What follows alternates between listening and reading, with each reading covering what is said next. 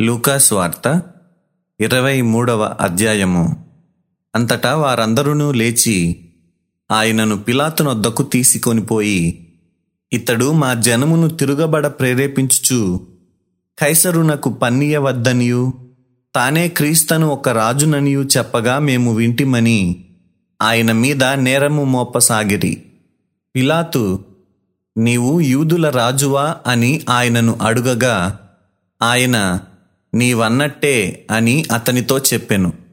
పిలాతు ప్రధాన యాజకులతోనూ జన సమూహములతోనూ ఈ మనుషుని యందు నాకు ఏ నేరమును కనబడలేదనెను. అయితే వారు ఇతడు గలిలయ దేశము మొదలుకొని ఇంతవరకును యూదయ దేశమందంతటా ఉపదేశించుచు ప్రజలను రేపుచున్నాడని మరింత పట్టుదలగా చెప్పిరి. పిలాతు ఈ మాట విని ఈ మనుష్యుడు గలిలయుడా అని అడిగి ఆయన హేరోదు అధికారము క్రింద ఉన్న ప్రదేశపు వాడని తెలుసుకొని హేరోదు నొద్దకు ఆయనను పంపెను. హేరోదు ఆ దినములలో ఎరుషలేములో ఉండెను.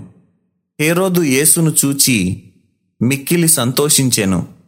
ఆయనను గూర్చి చాలా సంగతులు విన్నందున ఆయన ఏదైనను ఒక సూచక క్రియ చేయగా చూడ నిరీక్షించి బహుకాలము నుండి ఆయనను చూడగోరెను. ఆయనను చూచినప్పుడు చాలా ప్రశ్నలు వేసినను ఆయన అతనికి ఉత్తరమేమియూ ఇయ్యలేదు.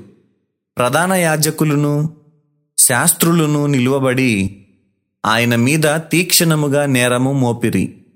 హేరోదు తన సైనికులతో కలిసి ఆయనను తృణీకరించి అపహసించి ఆయనకు ప్రశస్తమైన వస్త్రము తొడిగించి పిలాతునొద్దకు మరల పంపెను. అంతకు ముందు హేరోదును పిలాతును ఒకనికొకడు శత్రువులై ఉండి ఆ దినముననే ఒకనికొకడు మిత్రులైరి. అంతట పిలాతు ప్రధాన యాజకులను అధికారులను ప్రజలను పిలిపించి ప్రజలు తిరగబడునట్లు చేయుచున్నాడని మీరీ మనుషుని నా యొద్దకు తెచ్చితిరే. ఇదిగో నేను మీ ఎదుట ఇతనిని విమర్శింపగా మీరితని మీద మోపిన నేరములలో ఒక్కటైనను నాకు కనబడలేదు. హేరోదునకు కూడా కనబడలేదు. హేరోదు అతని మా యొద్దకు తిరిగి పంపెను గదా. ఇదిగో మరణమునకు తగినదేదియు ఇతడు చేయలేదు.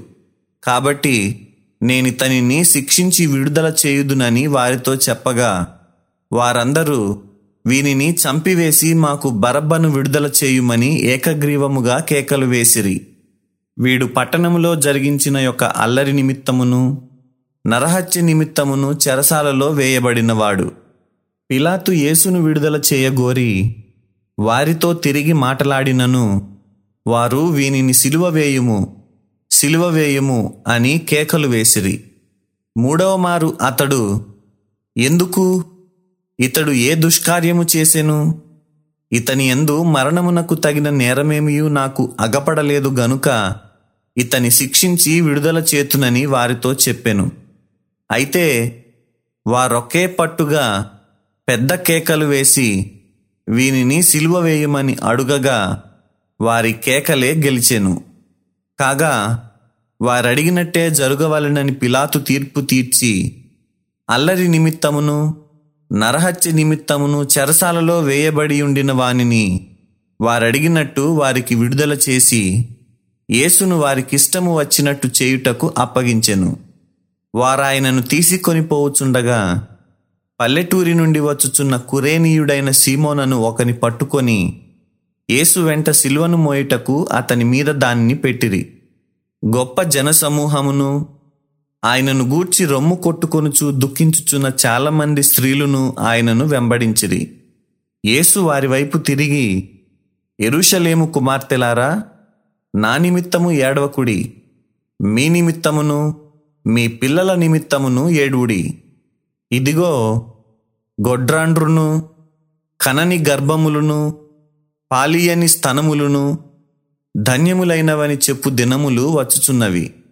అప్పుడు మా మీద పడుడని పర్వతములతోనూ మమ్ము కప్పుడని కొండలతోనూ జనులు చెప్పసాగుదురు.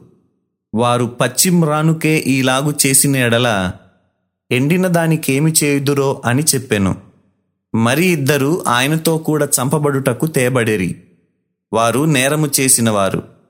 వారు కపాలమనబడిన స్థలమునకు వచ్చినప్పుడు అక్కడ కుడివైపున ఒకనిని ఎడమవైపున ఒకనిని ఆ నేరస్తులను ఆయనతో కూడా సిల్వ వేసిరి. యేసు తండ్రి వీరేమి చేయుచున్నారో వీరెరుగరు గనుక వీరిని క్షమించుమని చెప్పెను.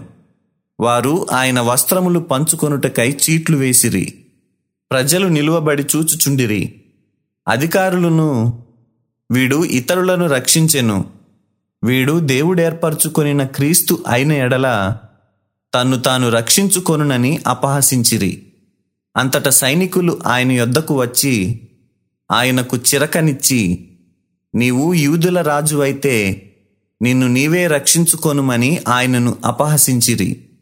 ఇతడు యూదుల రాజని పై విలాసము కూడా ఆయనకు పైగా వ్రాయబడెను.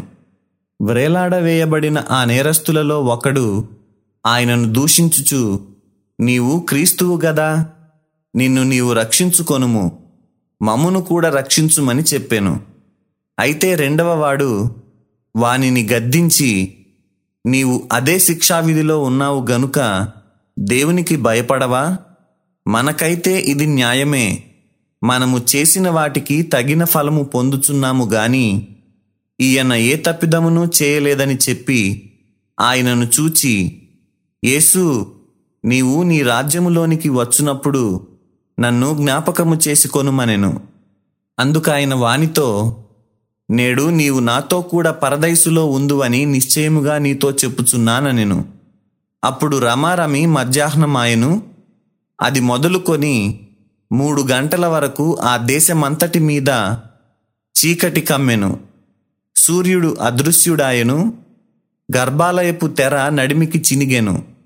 అప్పుడు యేసు గొప్ప శబ్దముతో కేకవేసి తండ్రి నీ చేతికి నా ఆత్మను అప్పగించుకొనుచున్నాన నేను? ఆయన ఈలాగు చెప్పి ప్రాణము విడిచెను. శతాధిపతి జరిగినది చూచి ఈ మనుష్యుడు నిజముగా నీతిమంతుడై ఉండెనని చెప్పి దేవుని మహిమపరచెను. చూచుటకై కూడి వచ్చిన ప్రజలందరూ జరిగిన కార్యములు చూచి రొమ్ము కొట్టుకొనుచూ తిరిగి వెళ్ళిరి. ఆయనకు నెలవైన వారందరూ గల్లే నుండి ఆయనను వెంబడించిన స్త్రీలను దూరముగా నిలుచుండి వీటిని చూచుచుండిరి. అరిమతయ్య అను యూదుల పట్టణపు సభ్యుడైన యోసేపు అను ఒకడుండెను. అతడు సజ్జనుడును నీతిమంతుడు నయ్యుండి వారి ఆలోచనకును వారు చేసిన పనికిని సమ్మతింపక దేవుని రాజ్యము కొరకు కనిపెట్టుచుండినవాడు. అతడు పిలాతునొద్దకు వెళ్ళి యేసు దేహము తనకిమ్మని అడుగుకొని దానిని క్రిందికి దించి సన్నపు నార బట్టతో చుట్టి తొలిచిన రాతి సమాధిలో ఉంచెను. అందులో ఎవడునూ అంతకు మునుపెన్నడునూ ఉంచబడలేదు. ఆ దినము సిద్ధపరచు దినము. విశ్రాంతి దిన ఆరంభము కావచ్చెను. అప్పుడు గలిలయ నుండి ఆయనతో కూడా వచ్చిన స్త్రీలు వెంట వెళ్ళి ఆ సమాధిని ఆయన దేహము ఎలాగుంచబడెనో చూచి తిరిగి వెళ్ళి సుగంధ ద్రవ్యములను పరిమళ తైలములను సిద్ధపరచి ఆజ్ఞ చొప్పున విశ్రాంతి దినమున తీరికగా ఉండిరి. సత్యవేదా గ్రంథము ఆహా చదువా చక్కని గ్రంథము. దీని చదువు వారే ధన్యులు. సత్యవేదా గ్రంథము. ఆహా చదువా చక్కని గ్రంథము.